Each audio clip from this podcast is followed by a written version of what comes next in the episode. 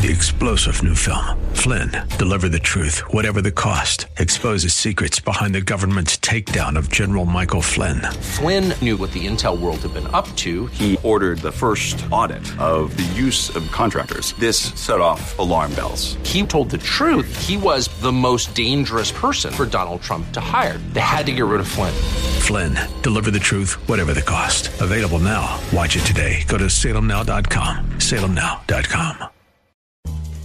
Thanks for listening to the Town Hall Review with Hugh Hewitt podcast, bringing to you the best voices on the stories and issues that matter. Helping make it all possible is the generous partnership with the Pepperdine Graduate School of Public Policy. Here's another piece I'll trust you enjoy.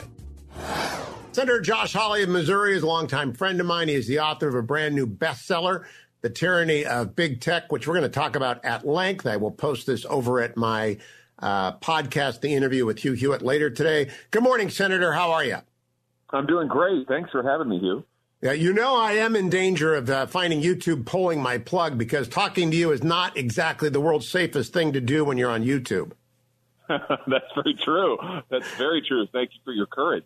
Yeah, well, I have no courage, but I have a lot of audience who will be disappointed if we don't get to a lot of stuff. So I'm going to dive right in with an unusual conversation starter. Lina Khan a graduate of Yale Law School, as you are, has been nominated to join the Federal Trade Commission. Now, it was my experience when I hired Yale law grads that they couldn't even prepare an APA compliant comment on a rulemaking. and yet you and she are both diving into big tech's complexities. What do you make of that nominee given her record of hostility to big tech?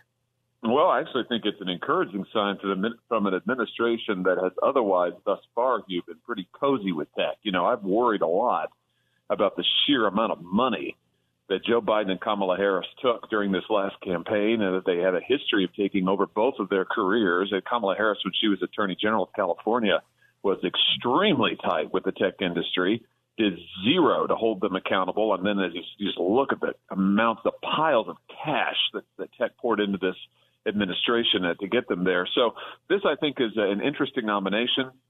Uh, she is uh, she has an interesting misconduct background, a a, a very uh, uh, tough on tech background, and, and, a lot of interesting thoughts I think about uh, antitrust enforcement. Uh, so we'll see. Okay, well that that's what I expect. I think it's a very hopeful sign, and I am not one of those chorus of people who say she's too young. No, she's not. You're not too young. In fact, we need younger lawyers who are more willing to resurrect the antitrust of the past, as you do in your book, The Tyranny of Big Tech. Second oddball question to begin. Yesterday, and I want to lead with the news. Yesterday, the oversight board, uh, Facebook, uh, continued the banishment of President Trump, former President Trump, from the uh, Facebook platform. Oversight board, this is a direct quote, and it's not a joke. Oversight board co-president uh, Helle Thorning Schmidt, former prime minister of Denmark, sought to bolster the body's importance. Now, have you seen the, the series Veep, Senator Hawley? Uh, you know, I'm familiar with it. I can't say that I've seen uh, any, many, or maybe even any of the episodes here, but I, I know I know the series. There's a recurring character in there, the Prime Minister of Finland. And when I read this, that the oversight president, uh, co-president is Helle Thorning Schmidt, the former Prime Minister of Denmark, I was reminded it's just so absurd that the oversight board for a great American company is made up of 20 people, 15 of whom are from abroad. And, you know, Mike McConnell's over in a corner, Judge McConnell, trying to say, no, that's not how we do it. What did you make of yesterday's decision? And what do you make of this ersatz Supreme Court within Facebook?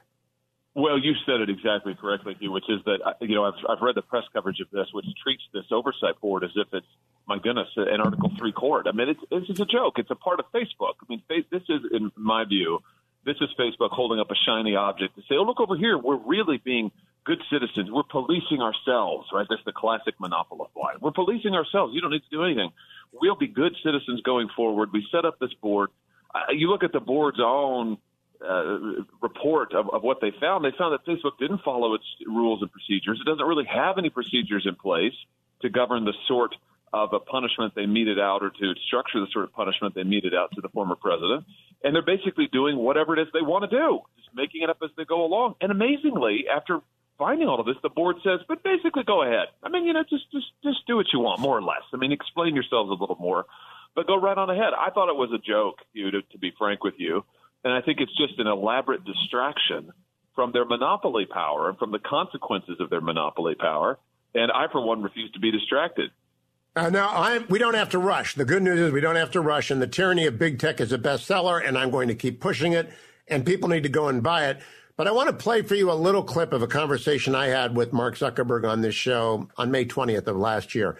Now, I know Zuckerberg a little bit. I've had dinner with him. He's had dinner with me. He has met my wife. I like the guy. In fact, he reminds me of a member of my family who flies F-18s. Uh, he, he's just a data-driven engineer, computer science side. So I have no personal animus. I like him, uh, and I don't think you have personal animus. Am I right about that? Do you have any personal animus? Right. No, no, zero, none at all. It's so. This is all. This is. I want people to understand. This is not a personal thing. This is just business in the old-fashioned way. Actually, it's just all freedom. Here's what he and I talked about the oversight board last year. Can we play that clip, friends? People want an independent organization that they can appeal to if they think that we're getting something wrong on content, right? So if, if you know, people obviously really care about having the ability to have a voice, and you know, I really care about that. That's a big part of why I created the company. I don't think you create a, a company like this that, that empowers individuals if you don't believe that individual voice is, is really important. Um, but then you get into all these very complex nuances, like you know, no matter what you think about about free expression or giving people a voice, you you obviously aren't going to want to support you know terrorist content or um, child exploitation or um, some of these really terrible things. Um, and, and you know even U.S. tradition, which is the strongest free speech tradition in the world, you know we have principles like you can't go into a movie theater and yell um, fire in the middle of a crowded theater because it could put people in imminent risk of physical harm. So the, all the debates then flow downstream from that to well, what is the how do you define what um, what is harmful and what isn't, and how do you make it so that people can express as many possible things as, as they would like, um, but you just uh, try to cut down on the things that are truly going to be dangerous. And those are they're, they're, philosophical questions, they're political questions, they're going to be debated for um, forever. And frankly, I understand why a lot of people would be uncomfortable that a, a single private company um, would be making so many decisions about that. So we embarked on this process to create uh, a self-regulatory um, body, which we call the Oversight Board, and it's made of to start 20 uh, basically people from from all walks of life, um, former judges, um, former prime ministers, um, you know, people who have run uh, nonprofits, uh, academics, and they come from from all different backgrounds. It's a very diverse group, but the one thing that they all have in common, and that we vetted them all for, is a very strong commitment to giving people a voice and free expression. Have, have you got a sense of how? Board, have you got a sense of how the conservative or the center right American political opinion makers have reacted to the oversight board yet? Um, a, a little. Uh, it's, I mean, I think this is it's a new thing, so I think that there's people have questions about how it's going to play out. I think uh, at this point, I, I, think more people know where I stand on free expression. I mean, I gave this this speech um, in in Georgetown last year. I, I, think at this point, I've made um, some some very hard uh, public decisions on on coming uh, down pretty strong on the side of giving people a voice and free expression. So I think people kind of understand where I am on this. And now we've we've established this new oversight board and I think that there is, um, you know, people have questions across the political spectrum about how will this board influence the process. Um, is it going to be as strong on free expression as I am? Um, on the other side of the spectrum, I think a lot of people worry: is this really going to be an appropriate? Um, is this going to get to good outcomes because because Mark and the team were so focused on appointing people who, who believe so strongly in free expression. So I think that there, there are questions about how this will play out um, but the, the announcement of the oversight board was never meant to be the, the end of the process. I think this body will build its credibility over time by the rulings that it makes. When people appeal um, decisions to it, and and it will rule over time, um, I imagine, uh, very thoughtfully and transparently, um, and and I, I, would imagine in in a way that will uh, be very protective of people's free expression. Um, the, mo- the, most piercing criticism I've heard is I think it'll establish its reputation that way. The, the, most piercing criticism I've heard, and I'm not really much on content moderation. I, am much more libertarian than most. Is that of the 20 members, 15 are not Americans. of the five, only one is an originalist. I know Judge McConnell, but he'll get rolled by 19 people. And do we really want 15 foreigners moderating content about American political discourse? Uh, in other words, how in the world did we end up? It's almost like a new Coke moment. How did you, with your commitment at Georgetown and even on Monday at the European speech, how did you end up with a group that most sort of free speech absolutists like me say, oh my gosh, that's not a free speech group. That's a bureaucracy like the EU. Well, I think we're going to have to see how it, and, and, I think it'll build its credibility over time through the decisions it makes. But, but look, I would encourage folks to uh, not oversimplify this to the point of saying that someone who isn't American can't care about free expression. I think that that um, is uh, well, that would be stupid. That, that, that, would be stupid. But because yeah, but, but the American standard is the most rigorous in terms of allowing speech. As you said earlier, we are the most protective of speech in the world, and a lot of Europeans aren't. I mean, British libel, libel laws are not particularly good. So, Josh Hawley, what did you make of his defense and my critique of the oversight board? Because I, I think now it's a young sapling they should pull up by the roots. It's a disaster. It is, it is a disaster. I thought the most telling comment was what Zuckerberg said toward the beginning of, of his interview there uh, that people want something to appeal to. Well, yeah, naturally they do. How about this? How about a court? How about you allow folks to actually enforce Facebook's own terms of service against the company? I mean, I think it's a joke, Hugh. Right now, Facebook has these terms of service. So does Google, YouTube, Instagram, etc They have these terms of service, you, you agree to them when you sign up to become a user, they're totally unenforceable thanks to Section 230. If they deplatform you in violation of the terms of service, you can do absolutely zero about it. Why not allow people to go to a real court and actually have their day in court? And why not actually put the, the 230 standard, which requires good faith in takedown decisions, good faith in deplatforming decisions, why not actually put that back into law? The courts have read it out why, why not put that back in the law and allow people to say, wait a minute, you didn't deplatform me in good faith. You didn't follow your own terms of service. I want to have my day in court. That's what I would do instead of some made up fake court within Facebook that Facebook controls.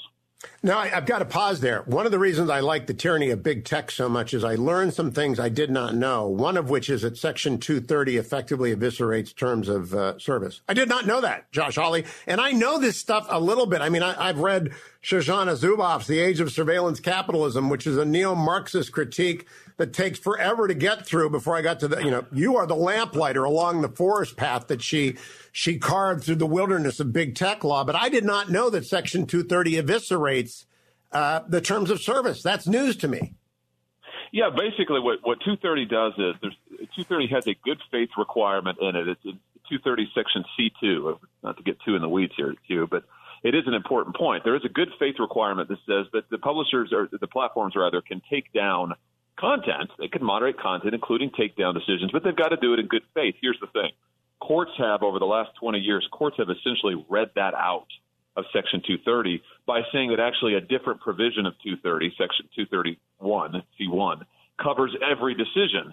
Justice Thomas actually had an opinion in the malware Malwarebytes case recently, this last term, in which he sets this out really, really well. And he walks through how courts – have effectively rewritten Section 230 to give ever more power and deference to the tech companies.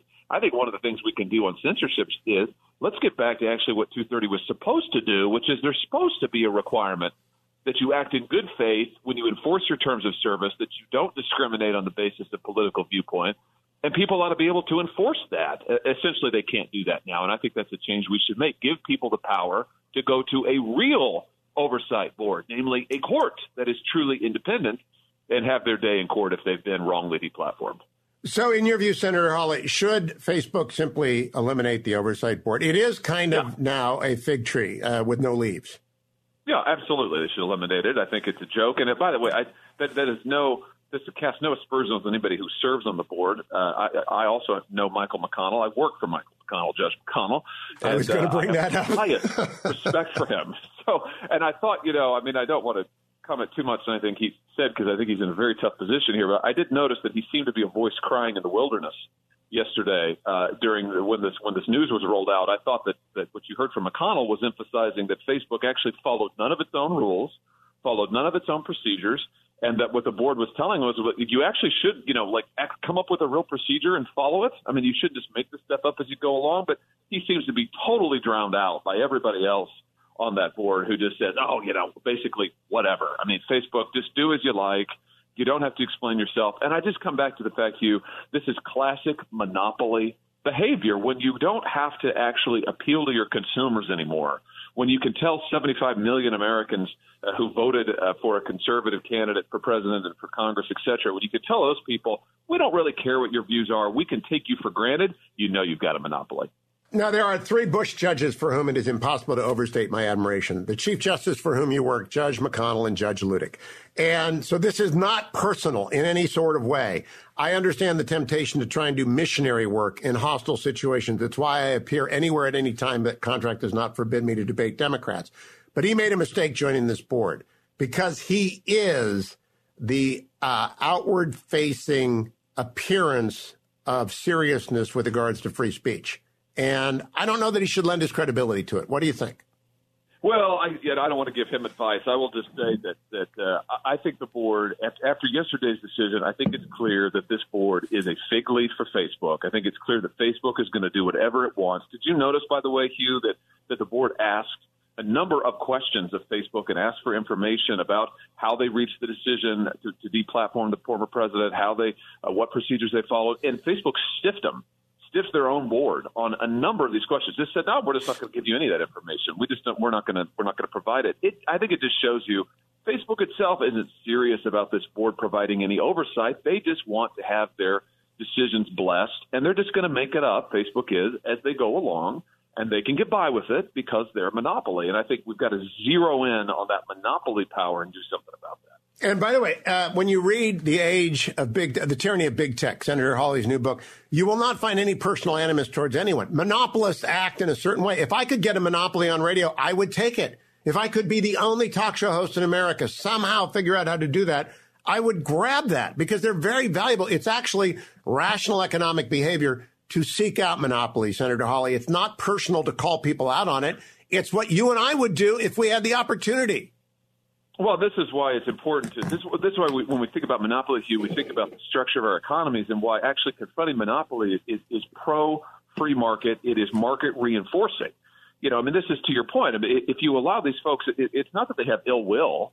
Uh, it, it's that they're they're trying to, to turn a profit and they're trying to get a corner on the market. And when they've got a corner on the market, by golly, they're going to keep it. And by the way, Mark Zuckerberg and these other folks who I think are woke liberals I think they're honestly woke liberals. Those are the, that's their view. Those are their political views. And when they have power, like they have power now, they're quite naturally going to try to project that power and to advance their own political agenda. And that's what they're doing. I don't I don't think that they're bad people for doing that, but I do think it is dangerous to allow monopolies to exist, to allow monopolies to exert political power. And we need to do something about it. We've done that before in our history. We know what to do, and now we need to do it, which is, I think, to break these companies up. Okay, this is our, um, A, I agree with that. But B, I disagree with your description of Mark. Now, again, I've only met him twice and had conversations. I do not think he's a woke liberal. I think he's a profit maximizing rational economic actor who doesn't know much about politics and very little about political theory and who could care less because he's in the business of building an empire. And that he acts like every other Napoleon I've ever met in any other area. Uh, in fact, there are quite a lot of characteristics which are similar to Donald Trump in the way that Mark Zuckerberg acts and, and all billionaires alike, maybe. But let's not get off the path. I want to go back to the tyranny of big tech. And I want to begin with Section 230 immunity and, and some of the ideas I've been nurturing. I want to know what you think about them because you obviously have thought about this. First of all, we're talking on an FCC regulated platform. That means I can't say certain things without being fined. You can't say certain things without being fined. I'm a heavy regulated, heavily regulated entity operating in a government moderated world. Therefore, Section 230 to me seems to be a a view a form of content discrimination that is itself unconstitutional because it prefers that set of platforms over this platform. Have you thought that through? You know, that's interesting. I have it here. That's an interesting point. I mean, it's certainly true that the effect of 230 is to give the digital platforms a, a, a definite advantage and a special immunity that, as you point out, no other media platform, no other publishing platform gets even close. I mean, so it, it, it's, it's absolutely true, and, and I think obvious that uh, they get that immunity. Now, that the fact that, that what that disparate treatment might amount to legally and constitutionally, I think is a really interesting point and really worth exploring. I'll just point out that when Section 230 was written back in the mid 1990s, these digital platforms didn't exist as we know them today, not by a long shot. I mean, so a lot of times you hear uh, the, the, the big tech defenders saying, well, you know, the, Congress meant to bless and protect these digital platforms. Uh, that's really not true. I mean, these platforms, Facebook didn't exist at all. Uh, Google, I don't think existed yet at all, and certainly they weren't the platforms that they are today. So th- they've really, these companies have really bootstrapped 230 to protect them as now these massive media conglomerates in a way that just simply was never intended by that law. And I believe some little radio station, one station ownership, ought to bring that lawsuit with Alliance Defending Freedom or the Becket Fund and argue that, in fact, there is content discrimination being advanced by Section 230 and it's unconstitutional. But let me go to my second big question, which you don't deal with, although you put forward the factual basis, as does uh, uh, uh, Shoshana Zuboff. Facebook is so dominant in their marketplace that they are actually a company town. And I teach Marsh v. Alabama every year that I teach con law, which is 24 out of the last 26 years, where private sector actors can become government actors when they so overwhelm the space in which private individuals live. They have to be held up. It's the duck rules. If it looks like a duck, sounds like a duck, walks like a duck, it's a duck.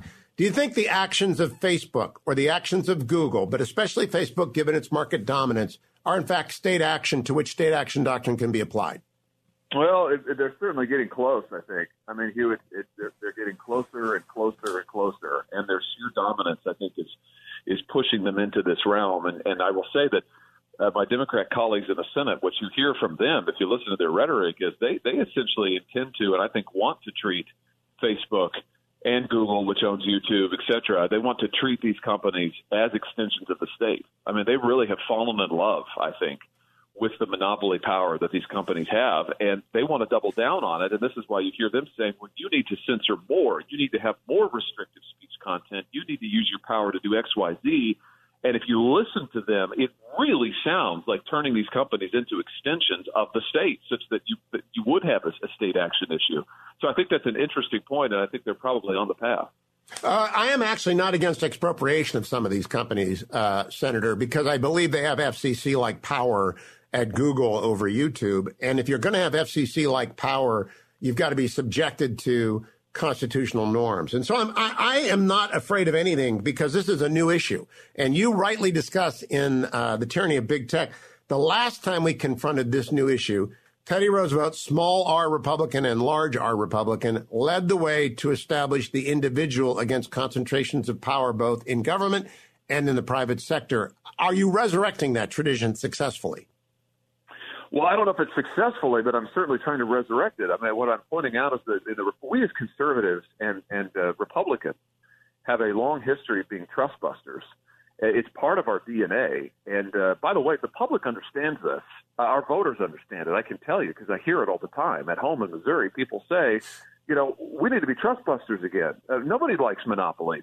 People like the market. They like competition, Hugh. I think that's also in our DNA as Americans. Certainly as conservatives, we believe in competition in a free and open market. That, are, that is not what we have with big tech. It's not what we have by a long shot.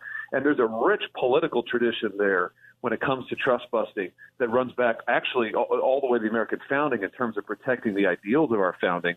But what Roosevelt was so strong on uh, in his day, the Republicans of his day, was understanding that trust busting is really a part of protecting our heritage of self government. They linked trust busting and self government, trust busting and the power of the everyday, normal, hardworking American to have some authority in government and authority uh, in society. And that's the that's the right linkage. I think we got to recover that as Republicans. We're for liberty. Monopoly and liberty don't go together. And so, for that reason, we're going to set ourselves against monopoly to protect liberty. Now, the reason I think Teddy Roosevelt figures so much in the tyranny of big tech is that Senator Hawley's first book, long before he was an attorney general, long before he was a senator, was about TR. And you obviously put that scholarship to work in the tyranny of big tech and in the political theory underneath it. I don't think you lose anyone the way that uh, Shoshana Zuboff did. By the way, have you read The Age of Surveillance Capitalism, the, the neo narc? Okay, it, it is 800 pages of neo Marxist critique, but her research is very compelling. I can't wait to talk to her because she has the goods on these people. Yes, she does. No, it's a terrific book. It's a terrific book and one that everybody who's interested in this and cares about it should read because she has done really uh, yeoman's work in, in getting at the origins of these companies and then also just isolating their model, which is uh, I call it the addiction model, addiction, uh, the addiction economy that they want to create, and she's terrific on that. So let's begin in the point of data that you share with her, which is the addiction economy. And I want to begin with the harm to children specifically. Pages 77 to 80 of The Tyranny of Big Tech, uh, Depression and Addiction. Among those aged 10 to 24, the suicide rate increased by 56% in the decade leading up to 2017. I want to repeat that. For the age of 10 to 24, according to the CDC, the suicide rate increased by 56% in the years 2007 to 2017. By the way, adults are similarly addicted. They have similar problems, but I'm focusing on children, and this mixes up some minor with some young uh, majoritarians. But nevertheless, do people understand that uh, while you say correlation is not causation, there is a real public health issue here, Senator Hawley.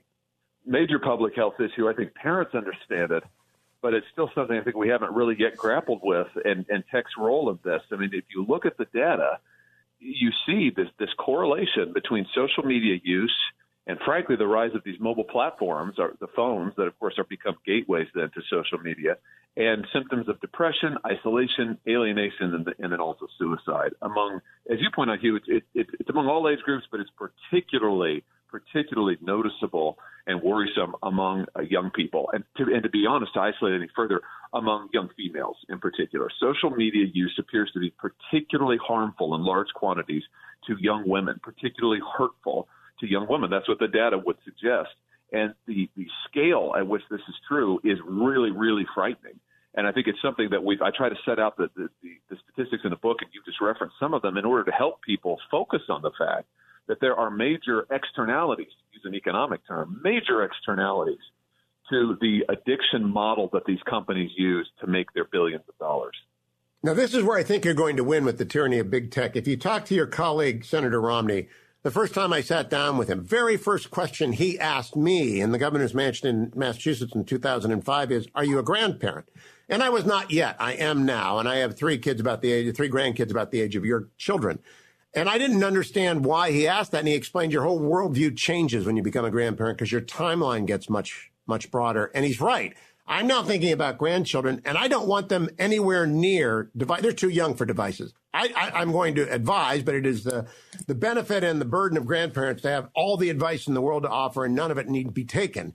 But I don't want any device near my grandkids. It's a data collection machine. It's a information packaging. It's a signaling device. It's terrible for kids. Do you think you persuade people of this? I hope so. And you know, my own journey on this began with having children. Hugh, I mean, when my wife and I had, we have three three children now, uh, eight, six, and six months uh, of age. And when we had our eight year old, um, our oldest boy, you know, initially we we sort of unthinkingly gave him an iPad, and, and we thought, not when he was a baby, but but pretty early on, we thought, well, our, our friends do it. We hear this great educational benefit, and we noticed that his behavior, he became so attached so quickly to the interactive nature of that device and, and would, would, was deeply distressed if he was separated from it. And we very quickly said, wait a minute, wait a minute. Is this, is this really healthy? And we began our own journey of looking into the data, looking into the research, talking with other families. So we've now gone to the, to the other side where our kids, again, at eight, six, and of course our baby, but they don't, they don't have mobile devices, of course, of any kind of their own. We don't allow them to be exposed to that. They, we don't allow them to be exposed to social media. We try to limit their screen time overall. And all of that is because of, as you look at the, the, the data and the evidence here, it is startling how it rewires, how these, these social media platforms rewire a kid's brains, of how they, they cause us, because they are addiction machines, they cause us to need the constant stimulation and the constant social reinforcement of being on the platform, of getting a like, of getting a retweet, uh, that kind of engagement. And look, what I point out in the book is that this isn't happenstance these platforms are designed this way. They've got the best engineers in the world working at these platforms to try to, among other things, create an experience that is truly addictive so that we will need to be on Facebook or Instagram or YouTube more and more and more. And, and that's scary Hugh.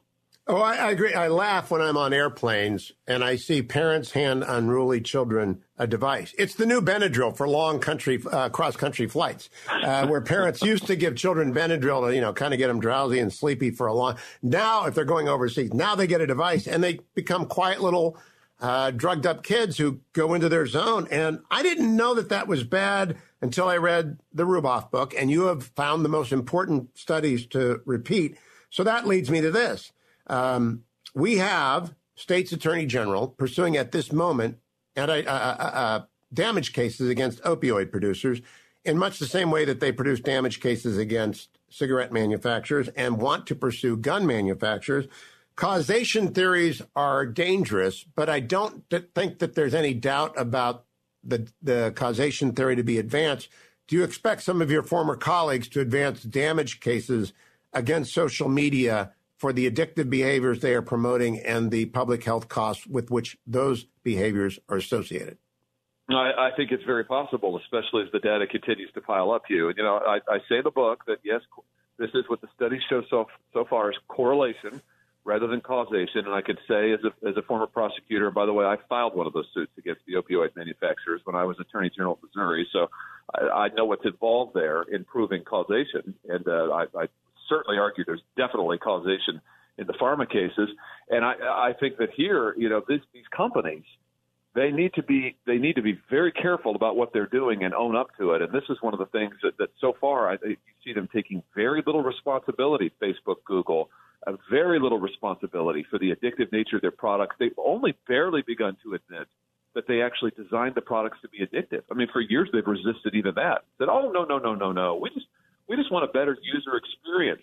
That's just nonsense. It's not about as as former engineers at Google, uh, like Tristan Harris, for instance, who now is out there talking about. He's a former Google employee talking about how Google deliberately designed and programmed their products to extract massive amounts of data to addict you and keep you on the platform as long as possible so they can get your data and sell you stuff. I think the more that that evidence piles up and the more the, the, the harms in suicide, depression, and other public health issues pile up, the more danger these companies are going to be in, and rightly so. There is no magic bullet to this problem, but if there was one, it would be called citizen standing. Now, this is getting into the weeds, and I need you to explain it to people. But wherever I have encountered citizen standing to bring uh, damages suit, uh, or in the Endangered Species Act to bring cases to enjoin government action, it flourishes, and the trial bar senses that they smell the money. And so if you need to bring big tech to heel, you just need to give citizens standing to the trial bar to go after them for the damages they inflict. Do you think you would find 60 senators to support that and a majority in the House of Representatives?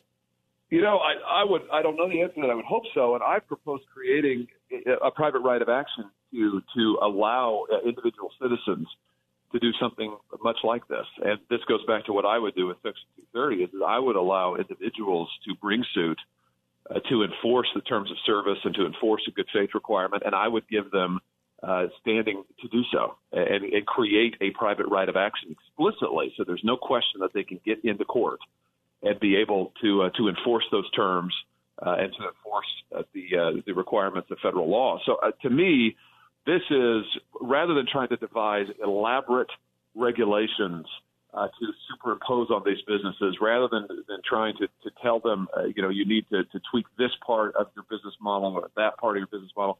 I just think it's better to put power into the hands of, of consumers and citizens and allow them to go into court and to uh, uh, vindicate their own rights. I, I, think if we did that, I think you'd see real change of behavior from these companies. And the second order consequence of that is media attention to jury verdicts. And media attention to jury verdicts always brings attention to the underlying problem and therefore additional state and federal legislative correction. That's why citizen standing and private rights, uh, private cause of action are so powerful it's the most powerful policy recommendation in the tyranny of big tech, and I encourage people to, to read it for that reason. Now I want to move into politics. Ross Douthat, who I admire greatly, wrote a column this week where he suggested that President Trump's administration was an accelerant on the division in America. And I have enormous respect for Ross, but he has misdiagnosed the problem. President Trump is a symptom of the uh, accelerant. The accelerant is social media. And I think you make this argument at great length about how social media bypasses all the ordinary circuit breakers that we have in conversation and debate, how it is ubiquitous, how it is addictive. What do you think? The accelerant on division in the United States, was it Trump or is it social media? Oh, social media is, is by far, I think, the, the most divisive thing that has entered the public sphere of internet politics uh, in in my lifetime. I mean, certainly, and, and it has been it has been profoundly profoundly destructive on the whole. I think as a political influence. Uh, and it, I, I think as we continue to see the evidence for that pile up, it just gets harder and harder to argue with. I mean, we know that just look again at the way that these that these platforms are designed. We know that with YouTube, for instance, that the way that its algorithm is designed that recommends videos to people, what they try to do is they categorize folks based on on all the data they've collected about you, but they categorize you based on what they think your interests are and what your interests should be. And the, the effect of that is to silo folks off into different camps pretty much as soon as you come on the platform. And so the videos that they recommend to you, if you turn on your autoplay on YouTube, the videos that they recommend to you are not only going to be partisan, not only going to be in your silo, but what reporting has shown, I, I talk about this in the book, is that they tend to become ever more extreme because, of course, they need to keep your attention. So they need something that's new and stimulative in order to keep you online. So, you know, if you're a leftist and, and you and you go online, maybe you start with seeing videos about Joe Biden, and then after a while, you're seeing videos about eco terrorists. And if you're on the right, you go online, you're seeing Trump videos, and then it ends up with some white supremacist nonsense, garbage. So, you know, that's the kind of extremism that gets pushed by by a function of how these businesses operate, because again, they're trying to addict. They need your attention, and that's just tip of the iceberg here. I mean, that's before we get to the part that people now can comment with a sense of anonymity. There's there's less and less face to face contact. Um, it, it, it, encourages cancel culture. I mean, it, it has really been, I think, on the whole, social media has been highly, highly destructive to public discourse, debate, and our norms of civility. I just don't think there's any doubt about that. Now, in the tyranny of uh, big tech, what you just said is detailed, especially at pages 86 to 7. I want to quote Now, heavy social media users are taking their outrage with them into the workplace, the neighborhood, the church in short, to those actual communities made up of actual people that had once been havens from the outrage by algorithm of online culture, but were now increasingly subject to its contagion. Social media is a republic, uh, Republican nightmare, small r, small r. It divided the public, undermined a sense of shared fate, and stoked the perpetual anger. So, Senator Hawley, difficult question. January 6th, which you have condemned, but with which you are associated, and we'll come back to that. Was that a consequence of Donald Trump's rhetoric, or was it a consequence of the social media accelerant that brought those people together on the mall? Well, you know, I think one of the things that is telling about the riot at the Capitol on that day, and let's not whitewash it here. I mean, it is, it is a criminal riot that occurred there, and I think what, one of the things that you see that's interesting is you look at some of the the, the video uh, of of the rioters inside the Capitol. A lot of them have their phones out and they are filming themselves and they are taking selfies and they're posting to social media. That tells you something about our current culture and social media's role in it. That the sort of performance nature of it all. You know, it's sort of like, oh, he, here I am in the midst of this of this criminal act, and I'm performing for social media. You know, let's stop and get a selfie of me doing this. Let, let, let's post this uh, on my profile. There's something about, and of course, you saw similar things in the rioting uh, last summer in, in various cities across the country uh, th- there's something about the, the the performative nature of social media that uh, encourages, I think, ever more extreme behavior. And, and, that's before we even get to the part about the extreme speech and how, again, it, it silos people and it pushes more extreme content to them. But uh, I do think that social media's role in dividing the country, um, in encouraging uh, ever more extreme and hateful rhetoric, and then in, encouraging this this kind of, of constant performance, even violence as performance, uh, it, something that we've got to reckon with. Now, I do not want to immunize my own business from this uh, impulse. In fact, all of media is being driven by monetization pressures to try and get 100% of the 3% of their side of the world. That's why television ratings are falling. the 100% of the 3% on the left and the 100% of the 3% on the right are not enough to support a television audience. On this radio show, I try and get 10% of the 100%. That's a completely different dynamic.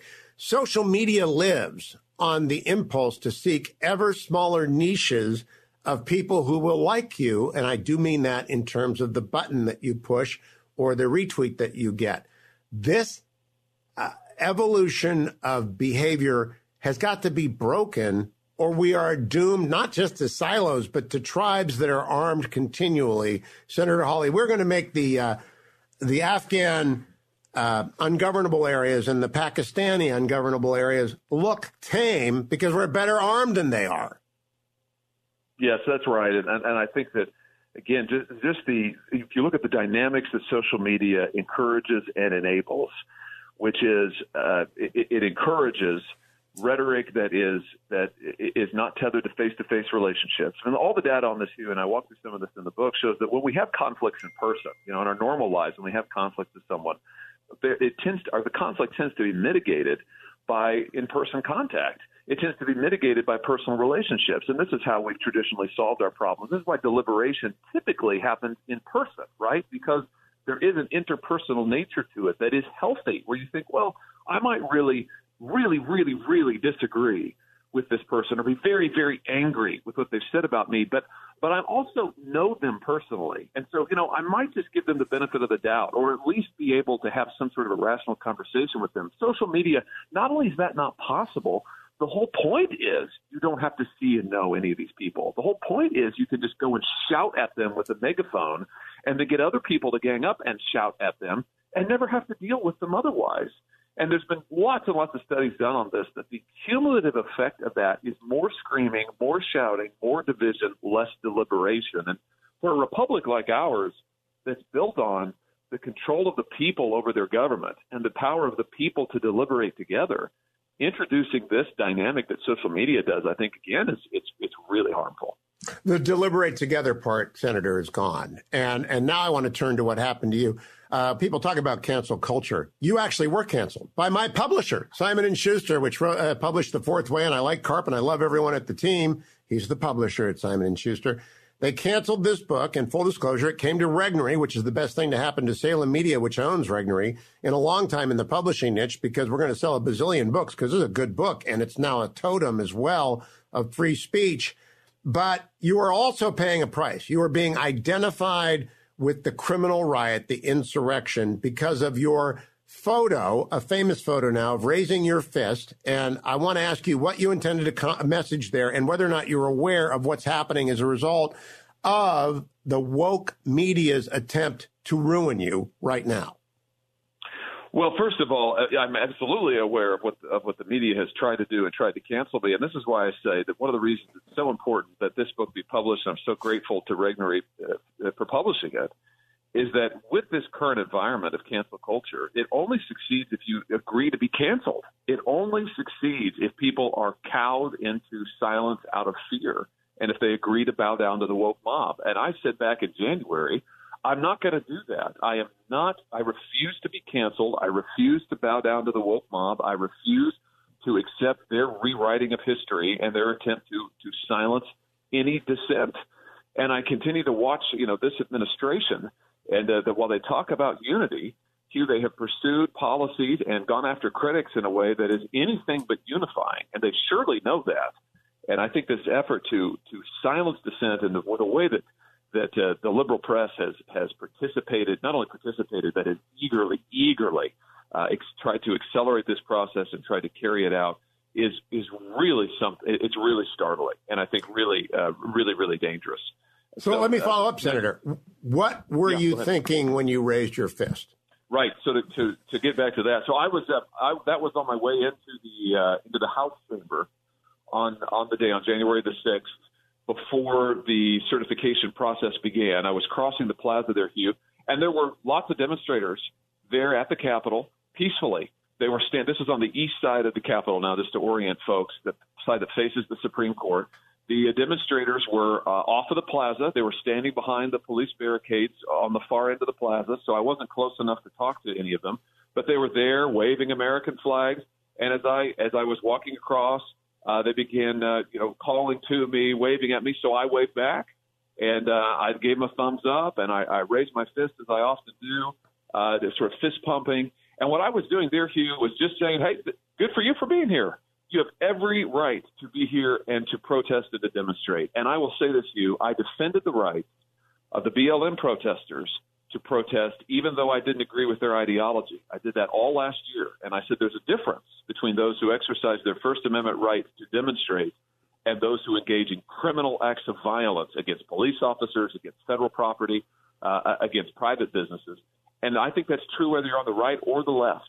So I don't regret at all supporting demonstrators who are peacefully exercising their right to protest, but nor will I give any quarter to those who engage in criminal acts of violence for whatever reason. I don't care what your rationale is. I'm a former prosecutor. If you break the law and you assault cops and you attack federal buildings, you're a criminal and you should go to jail for that.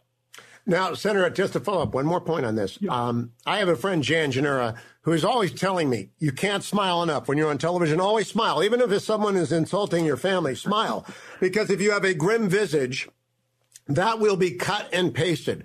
When you raise your fist, you have a grim visage. Do you regret that grim visage? If you'd smiled and raised your fist, we'd never have seen the photo.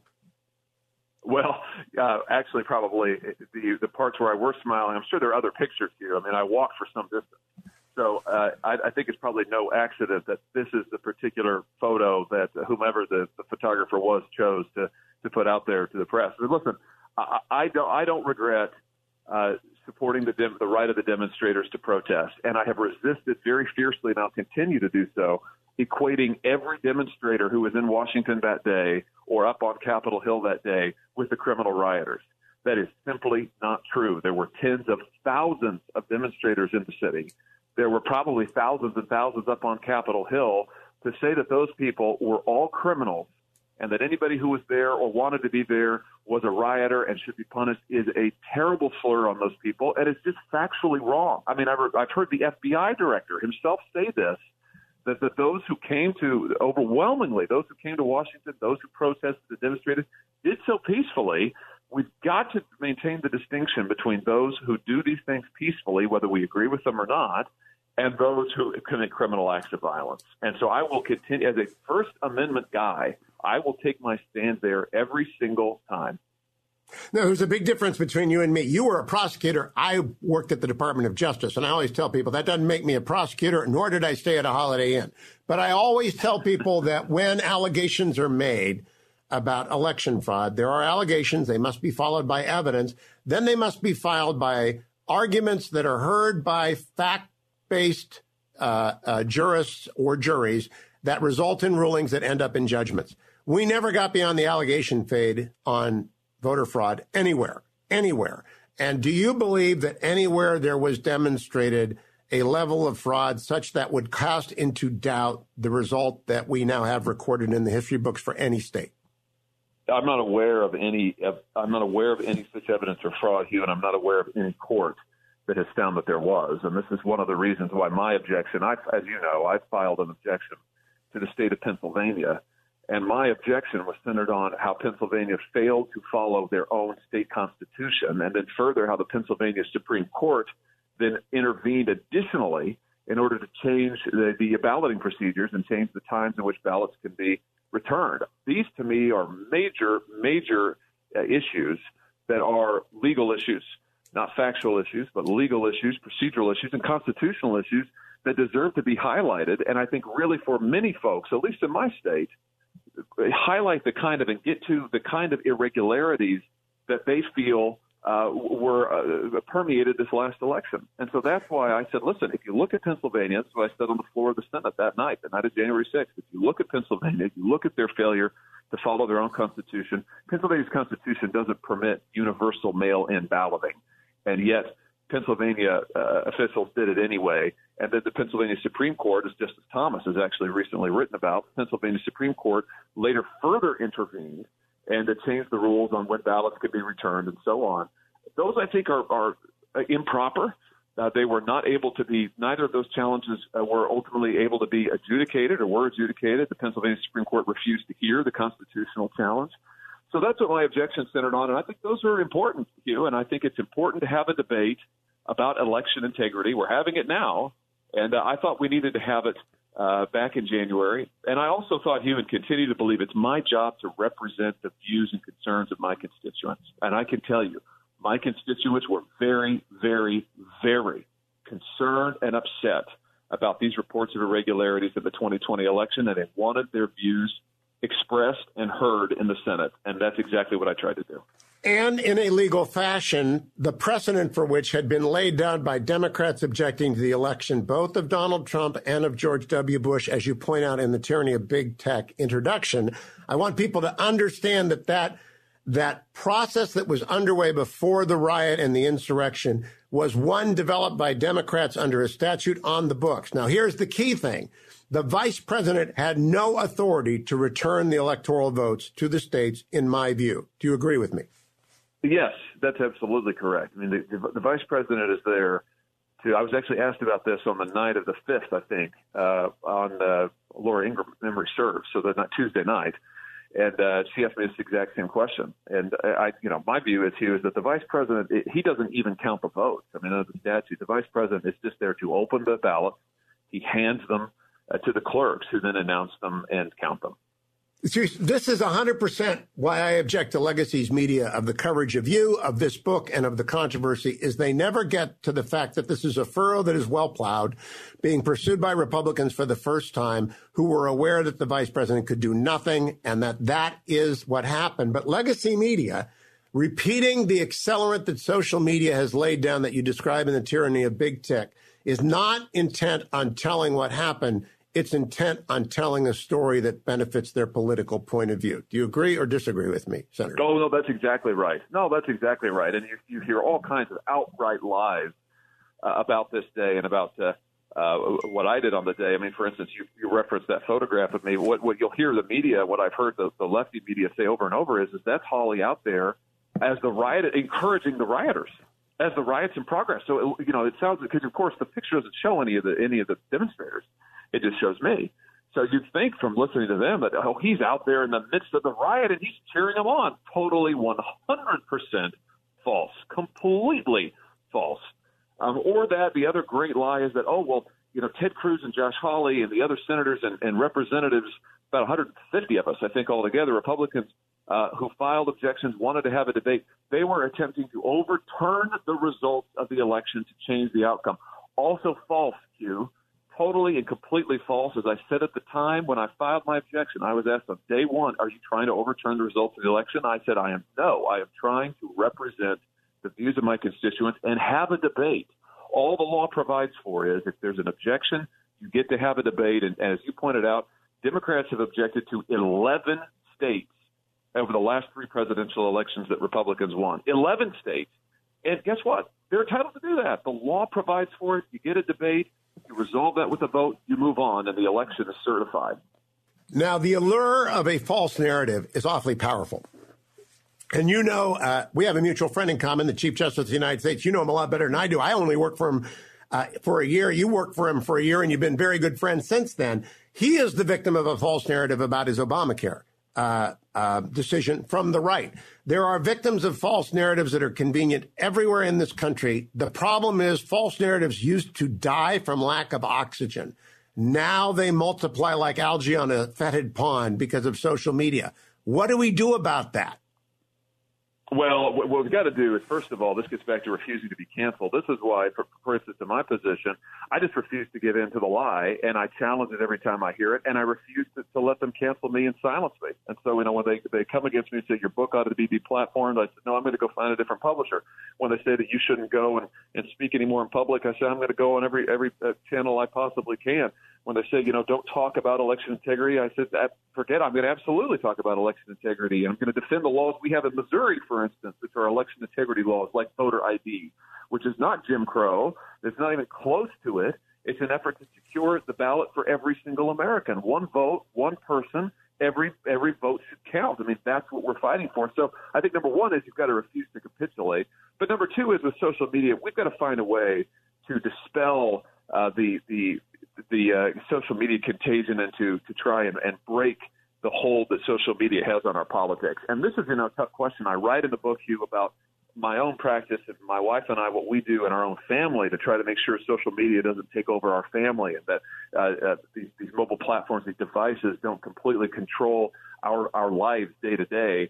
We've got to think more about with our politics how it is we begin to free ourselves from this cycle of social media outrage, hate, uh, fake news that just is is the it, it, it's what social media has given us. It's what social media perpetuates, and it is destroying our politics. I think it's a very persuasively argued chapter, Senator. I would only add one thing, which is to practice the discipline of never to attribute to anyone a point of view that they do not hold about which you are uncertain that they hold, because that is ruinous to public discourse. We got to wrap up because we're going to reach the uh, the pumpkin moment in a in a podcast where it, it people turn it off. I don't want to go beyond 70 minutes, but I want to ask you about my two favorite public policy uh, solutions for dealing with the crisis of social media. The first is to get at Section 230.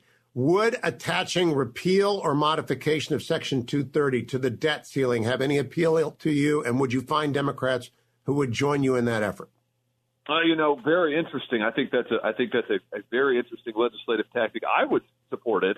Would the Democrats support it? I'm not sure about that, Hugh, because you know the, the Democrats have become very cagey, as I said earlier, very very cagey about doing anything that actually meaningfully challenges tech's power. I really noticed the shift in our hearings uh, on the New York Post Hunter Biden story and and, and the uh, big tech suppression of that story last fall. The hearings ended up happening. Uh, after the election, they happened in middle November, and I noticed that all of a sudden my Democrat colleagues were uh, uh, they no longer want to talk about the monopoly power of tech. They no longer wanted to talk about uh, the the control over news and information. They just wanted to talk about how tech has a duty to censor speech that they don't like more and more. So I, I don't know if Democrats now would support a, a partial or full repeal. I, I would hope that they would, but I just don't know. Yesterday, uh, House Chair of the Energy and Commerce Committee, Frank Pallone, he's a Democrat, said whether Trump is on the platform or not, Facebook and other social media platforms with the same business model will find ways to highlight divisive content to drive advertising revenues. He's right. Uh, I think a debt ceiling debate on this is the way to highlight the hypocrisy because you can do an amendment large or an amendment small. Don't shut down the government over minor matters, but do shut down the government over and, and threaten the full faith and credit of the United States over that which is an existential threat. And this this accelerant of division is an ex- existential threat to the republic. Yeah, it certainly is, and I agree with everything uh, that uh, that the the chair said, and I hope that other Democrats will continue to believe that, and I hope that and recognize that, I should say, and I hope that Republicans will too. You know, I write in the book about how Republicans' views in the Senate that I've observed have really changed over the last two years, and I think some of that is just a hard experience as Republicans who have, have seen these companies abuse their power, abuse their power in order to accumulate more and more power, abuse their power to shut out competitors, and then abuse their power to censor speech. I think more and more Republicans are saying we've, we've got to do something about this, and I hope that that momentum continues to grow. Okay, the last area is very controversial, but I took this position five years ago before Donald Trump, which is billionaires bother me a lot. I think they're very, very bad. And I'm always thinking of Marcus Crassus the billionaire of ancient Rome and how he brought about uh, the destruction of an army in Persia. But he was he was known for bringing up fire trucks to burning buildings and charging his fellow citizens to put out the fire or sell him the building. And billionaire, this concentration level of wealth is bigger than the robber barons. It's actually far greater than the robber barons. If you take the five wealthiest big tech companies, they have more money, and money is power in an oligarchy, and an oligarchy is the worst of the six forms of government, even worse than aristocracy because uh, you know second generation aristocrats gamble away their money or they lose it on stupid schemes. But first generation billionaires are dangerous. What about a wealth tax for people who have more than a billion dollars? I mean, what about going to the people in whom this great, almost happenstance of the intersection of need and technology occurred, and who are sitting? They're not. Uh, they are not less genius than they are, but I don't know about billionaires in republics, Senator. Well, I, I share a lot of the same concerns, Hugh. I really do, and and I think that the uh, this is why I, I write in the book about the danger of oligarchy, and I really feel that we are we are right on the brink. I had someone ask me the other day if the founders were here today and they walked around uh, Washington D.C. What do you think their impressions would be. And I, I said, I think that they would warn us that we're living right on the on the brink of an oligarchy with the kind of control of money and power and political influence that these companies and their founders have. This is exactly the kind of political economy that the founders wanted to prevent. You know, and this is what the whole first part of the book is about. It's that yep. the founders were dead set against aristocracy and oligarchy, dead set against it. And they tried to fashion a political economy that would prevent it, and if it ever, if power ever began to concentrate, that would disperse it. And I think we've lost their political economy. We've lost their overall vision of a society and economy, and we need to try and recover it, and we need to try and re-implement it.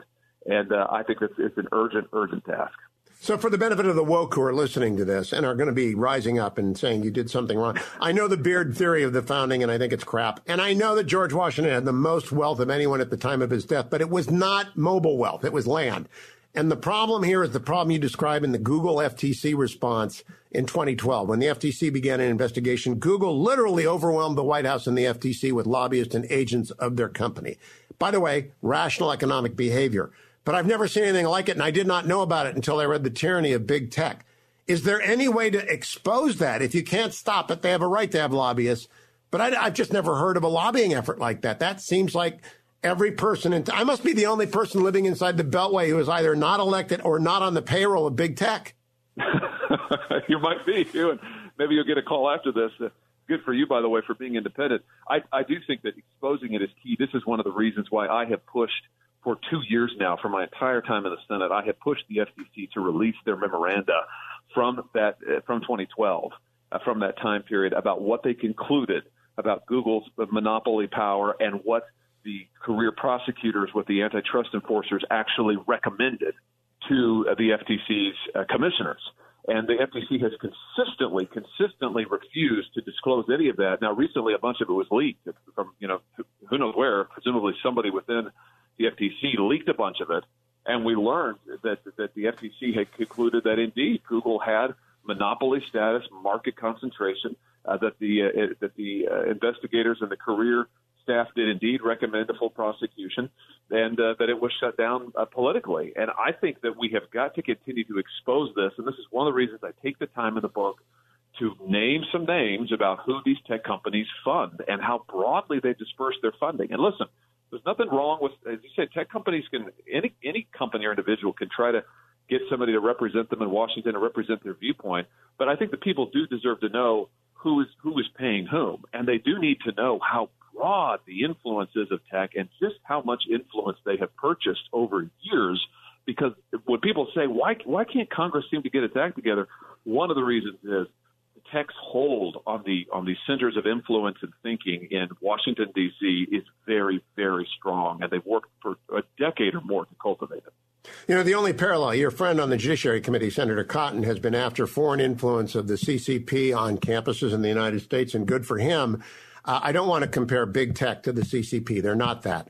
But they are value maximizing agents of preservation of their wealth, and therefore they're going to deploy whatever they can to stop the Congress from acting. And I wonder if we just don't need to expose as ruthlessly the New America Foundation. I had no idea. I went and looked it up. I went and got their 990. You know, Michael Lind, who you quote approvingly as a New American Foundation recipient, I believe. And so the New American Foundation, everyone who works there is not bad, but they are a Google. I, I mean, that story is kind of a shutter story. Google took the money away. They shuttered and disemployed all these people when they got into, into tech criticism. We just need to know who's paying whom. We just always need to know where the money is. That's exactly right. That's exactly right. And I think with tech has gone to some lengths to conceal that by uh, setting up uh, different nonprofit organizations that they fund, but that don't appear to be directly related uh, to tech. And then those nonprofits go out and they forge links with academics and so forth. And that whole web just needs to be brought into the light of day. And I try to do some of that in the book, but it's an ongoing process because tech continues to pour money, to dump money into these efforts at persuasion and influence in Washington, D.C. The only thing that I noticed about this town here is that, again, in my short time here, I noticed that all of these, to your point, billionaires and these massive multinational corporations, they seem to be exceptionally well represented. The, the problem is that I, I don't notice too many uh, ordinary folks who can afford legions of lobbyists and who seem to be very well represented. And that's really the that's really the problem is that the, the views of the everyday parent who are struggling to keep their child off of these platforms, to struggle with the addict the addictive consequences of these platforms, or struggling to keep their data private, they're not really getting much of a voice.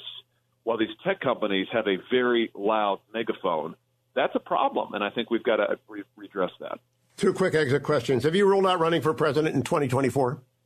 Yes. Okay, so you won't be, but you'll be running for reelection. Second one, uh, you make a point of noting that you would not accept Mark's invitation to go meet with him. Uh, I didn't at first either, but I eventually, yeah, I eventually went and had dinner with him. He's a great guy, and I, I had he, he reciprocated, came to dinner with me. And I actually believe when you get into a small group, especially if you get on one on one with the tech barons, you could persuade people. Uh, are you going to continue to refuse to do that? Or are you afraid of losing your independence by simply breaking bread? It, it's sort of in our creed that we ought to do that. Yeah, I think that I think Hugh that there is a danger for an elected official to go, in, in my case in particular, uh, to there's a danger of being co-opted and co-opted for a photo op. You know, where they say, "Oh, well, we had Senator Hawley here, and, and here he is. Here's photos of us at Facebook, and we're all looking very happy and cozy together." I think for for me, because I'm, I'm not a I'm not a private citizen now in this capacity. I'm, I'm an elected official accountable to the voters of Missouri. I need to maintain my allegiance to them only and maintain my independence vis-a-vis everybody else. Now, I did sit down with him. What I said to him was, "I'll sit down with you, but I'm not going to go. Uh, the, the appearances matter. I'm not going to go out to your headquarters at Facebook and have a private meeting. We're going to have to do this somewhere, either either in Missouri." My home state, you know, where we're on my turf, or you can come to, to Washington D.C. to my official uh, office, and we could do it there. But I think it is it is vital to me to maintain my independence, and that's true, by the way, for for all of these different entities. Whether we're talking about the tech companies or other companies or other interests, my independence is is absolutely non-negotiable, and I think it's what the people of Missouri expect of me. So I'll talk to anybody, and uh, I'll work with anybody across the aisle, but I'll always, always fight to maintain my independence. Congratulations, Senator, on the tyranny of big tech. It's a bestseller. It's going to stay up there if I have anything to do with it. And uh, press on. I'm sure legacy media is a difficult place to go, but please keep being an evangelist for this point of view. I think we need it, and you cannot sell too many copies of the tyranny of big tech. Thank you so much, Hugh. Thanks for listening to the Town Hall Review. Our program is coming today in partnership with the Pepperdine Graduate School of Public Policy. It's America's most unique graduate leadership programs offered on Pepperdine's breathtaking campus in Malibu, California. Learn more at publicpolicy.pepperdine.edu. If you're enjoying the podcast, please tell a friend to go to Town Hall Review and sign up as well today. This is Ed Morrissey of HotAir.com for Town Hall. Imagine a Catholic priest blessing couples cohabiting rather than marrying, or polyamorous households or any other relationship rather than sacramental marriage. That might sound laughable to people inside and outside of the Catholic Church, but that concept might become a reality in Germany next week. Priests and lay ministers plan to conduct public blessings of same sex relationships, defying an edict to cease from Pope Francis and the Vatican. This activism has no basis in Catholic teaching, but instead is intended to pander to popular opinion and tax revenue, which German churches receive based on affiliation. This has serious ramifications outside of the Catholic Church. The Vatican has remained firm on its core teachings on marriage and abortion, one of the few global institutions to resist a wave of relativist reconstruction of truth in Scripture. A German assault on the integrity and authority of the Catholic Church will damage everyone who works to spread the truth of the gospel. I'm Ed Morrissey. The Pepperdine Graduate School of Public Policy, preparing leaders in politics and policy. Learn more at publicpolicy.pepperdine.edu.